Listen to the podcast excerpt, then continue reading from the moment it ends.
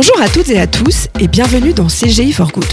Ce que nous souhaitons, à travers ce podcast, c'est vous proposer des conversations inspirantes et inspirées autour de l'inclusion, de l'environnement, de l'équité et de bien d'autres sujets encore.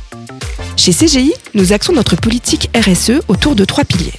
D'abord, s'engager pour les talents, ensuite s'investir pour les communautés et enfin agir pour la transition climatique. Aujourd'hui, nous allons justement explorer ce dernier pilier, le climat, avec Lionel Delair. Lionel est vice-président senior pour la région Auvergne, qui réunit aujourd'hui plus de 600 personnes à Clermont-Ferrand et Limoges. Lionel et son équipe de direction ont lancé un concept pour le moins original, Manager à votre service. Cette année, cet événement a pris une nouvelle dimension puisque l'ambition était d'avoir le plus faible impact carbone possible. Et l'objectif a été atteint. Lionel nous en dit plus. Salut Lionel Bonjour Delphine Pour commencer Lionel, est-ce que tu peux nous présenter le concept de cet événement Manager à votre service? Alors oui Delphine, Manager à votre service, c'est un événement qu'on fait une fois par an, on le fait déjà depuis de nombreuses années à Clermont-Ferrand. C'est une réunion trimestrielle qu'on fait avec les membres où les managers s'occupent de tout. Sur Clermont, on a environ 600 personnes, on a un peu plus de 400 personnes qui participent avec 30 à 40 managers qui sont en charge de la cuisine et du service. C'est un format convivial qui permet de simplifier les échanges, casser les codes hiérarchiques, ça crée beaucoup de proximité euh, pendant l'événement.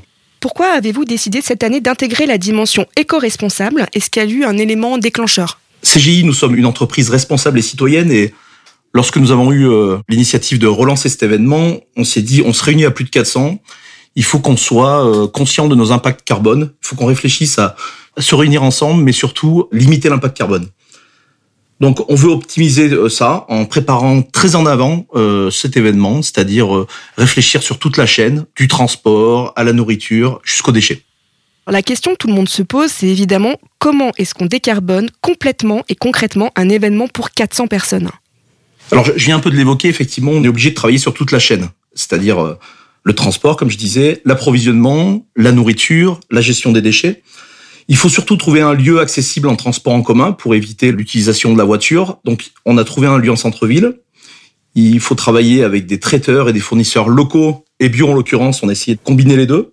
Alors, on est parti sur une, recette locale, une truffade, hein, qui est une spécialité auvergnate à base de pommes de terre et de fromage. Alors, on s'est transformé en, en maraîcher le, temps d'une matinée puisqu'on a transporté une, remorque pleine de légumes dans Clermont-Ferrand. Et euh, pour info, les, les managers ont épluché environ 100 kilos de pommes de terre et différents légumes.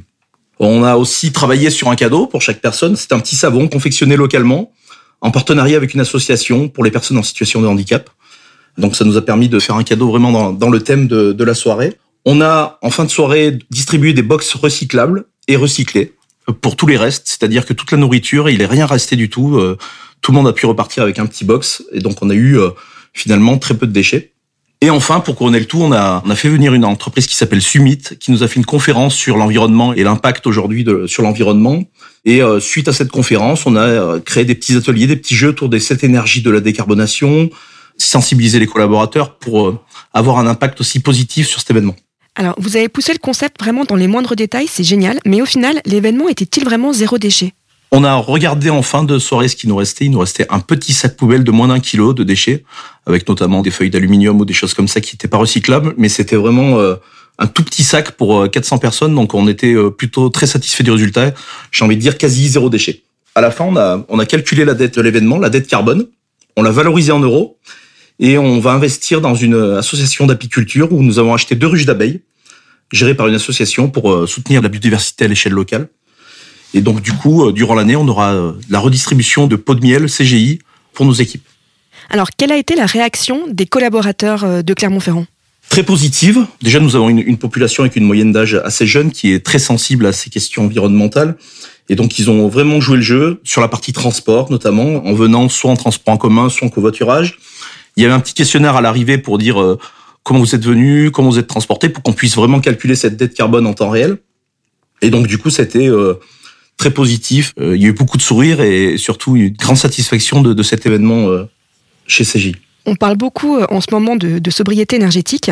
Est-ce que tu penses que cette expérience a permis une prise de conscience plus large sur notre impact environnemental et les gestes que nous pouvons tous mettre en œuvre, chacun à notre niveau? Grâce à cet événement, on a quand même beaucoup repensé notre façon de faire les événements déjà. Donc c'est-à-dire que depuis cet événement, il n'y a plus une seule fois où on se réunit comme avant, c'est-à-dire où on ne faisait plus plus trop attention au transport, notre dette carbone, à ce qu'on mangeait, parce qu'effectivement, euh, en fonction de ce qu'on mange, on peut avoir aussi une empreinte carbone assez forte. Donc euh, maintenant, systématiquement, c'est vrai qu'on est dans cette logique, euh, et j'ai envie de dire, ça devient presque systématique maintenant, ça vient ancré dans nos valeurs, et on se force plus à le faire. Donc on réfléchit comme ça.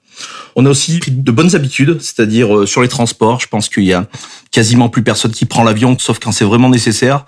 Donc c'est le train, le covoiturage, beaucoup de transports en commun. Pour faire suite à, cet événement, on est en train de créer une nouvelle agence sur Clermont-Ferrand. On est en train de travailler sur un site éco-responsable, sur la gestion de la lumière et du chauffage.